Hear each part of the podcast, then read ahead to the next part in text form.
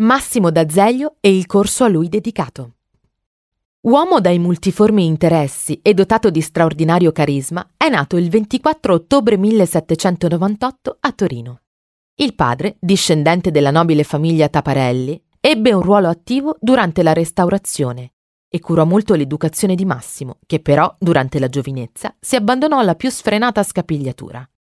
Da questa vita si sottrasse per influsso di un amico e si rimise a studiare lettere e arti con tanta foga da prenderne una malattia. Fu questo l'avviamento al primo grande atto di volontà compiuto da D'Azeglio che rivelò allora la sua tempra alfieriana e lo portò infine a scrivere Ettore Fieramosca. Dopo l'emanazione dello Statuto Albertino del 1848, Massimo d'Azeglio fu nominato da Re Vittorio Emanuele II presidente del Consiglio dal 1849 al 1852.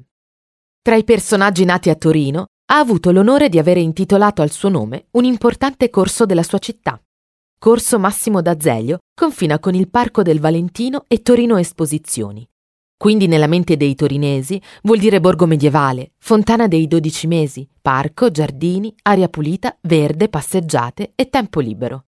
Probabilmente per questo motivo tutti sanno dov'è Corso Massimo d'Azeglio, ma pochi sanno chi è stato quest'uomo.